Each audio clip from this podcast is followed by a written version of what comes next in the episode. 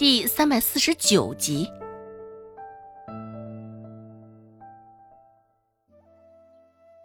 五十两银子，不是一笔小数目。周芷听到了，也是忍不住往顾寒生的方向看去。看来顾寒生这样，才真的叫狮子大开口啊。顾寒生还是相当会赚钱的。这一个月，周芷就看到他出手了三次，三次却已是卷了不少的钱了。顾寒生这般赚钱的方式，说赚的是不义之财吧，好像也并非如此。像现在这般问佟掌柜讨要银两，可是合情合理的很呢、啊。更何况这个赚钱的机会也是佟掌柜给的。那佟掌柜一听五十两银子，也是吃了一惊，诚惶诚恐地看向顾寒生，说道：“顾兄，你这一开口就是五十两银子，是是开玩笑呢吧？”也是自欺欺人，为了给自己壮壮胆，佟掌柜这时候还不忘扯扯嘴角，露出一个难看至极的笑容。顾寒生掸了掸身上并不存在的灰尘，抬眼只是面对着佟掌柜，像是被他的眼神伤着了一般。佟掌柜急急忙忙地挪开视线，上下飘忽着，不敢看面前的顾寒生。顾寒生说道：“佟掌柜也是明白人，既然也能知道我现在是不是在开玩笑，也不必这般故意攀亲拉拢的，直叫人犯恶心。”看了一眼身旁的周芷，似是想到了什么，顾寒生又说道：“哦对了，佟掌柜倒是提醒我了，刚刚对我的人这般无礼，该罚。”佟掌柜无力极了。“你……”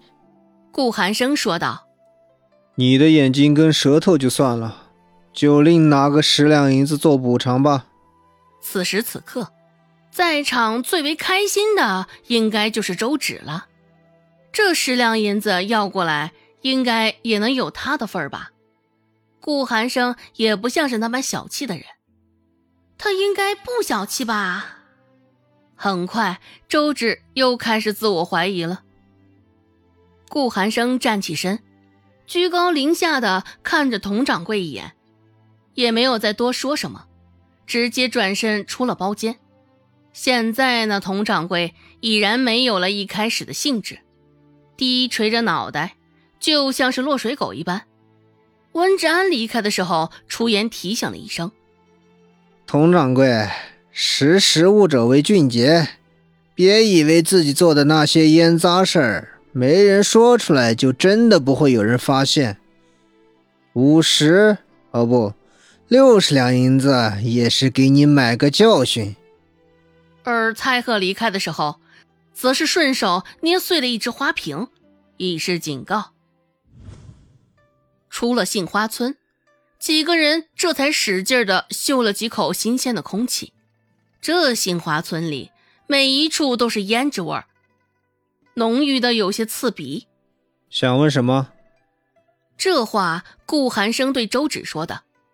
周芷想了想，也大概明白顾寒生这话的意思。刚刚那般一来二去，周芷也是七七八八猜到了大半。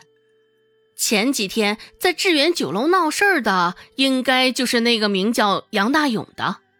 而杨大勇去致远酒楼闹事儿，也是受了佟掌柜的唆使。致远酒楼是阳都镇上的第一大酒楼，同济酒楼的发展也一直受其影响，因此这佟掌柜自然也是怀恨于心，这才想出这么一招。不过周芷瞧着这佟掌柜与顾寒生的差距，光是在智慧才智上就甩开远远一大截儿，也不怪乎同济酒楼会发展不如致远酒楼。事情的来龙去脉周芷也都理清楚了。周芷下意识的摇头，只是脑袋刚摇到一半，想到顾寒生说的话，周芷又立马止住了动作。周芷开口问道：“我想知道，你说的那十两银子，最后是要分给我的吗？”甚是难得的，此刻在周芷的脸上竟然还能看出几道羞涩的味道。顾寒生不答反问：“想要？”“嗯，想要。”周芷甚是诚实的点点头。顾寒生一抿唇，暗含笑意道：“这十两银子，我还准备去怜香惜玉其他姑娘呢。”周芷：“啊？”顾寒生这话听着可真是耳熟。周芷愣了一会儿，这才想起来，这可不就是之前他对顾寒生讲的话吗？周芷撇撇嘴，心里甚是不耻，这个男人可真的是差劲儿了，竟拿着之前事儿说，真是让人气愤。现在周芷心里很不是滋味，不过同样不是滋味的除了他，还有柳青青。踏进了杏花村的柳青青，就像是踏进了什么禁地一般，回去的一路上也是快步加上小跑。回到县令的府上，柳青青就将他自己关在房里。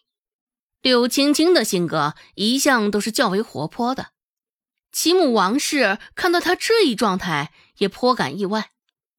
王氏走进他的房间时，柳青青正躺在床上，被子拉过头顶，将脸捂得严严实实的。王氏坐在床边问道：“哟，青青，发生了什么事儿了？跟娘说说。”“嗯，没事儿。”隔着被子，柳青青瓮声回应道。王氏继续说道：“你这孩子，你可是从娘身上掉下来的一块肉，咱们母女连心，我能不知道你现在有没有事儿？”柳青青还是没有打算说。“哎呀，真没什么。”现在在她眼里，这般垂头丧气、接二连三受到打压的他，着实是有些丢人呢，也失去了平日里那番光鲜亮丽。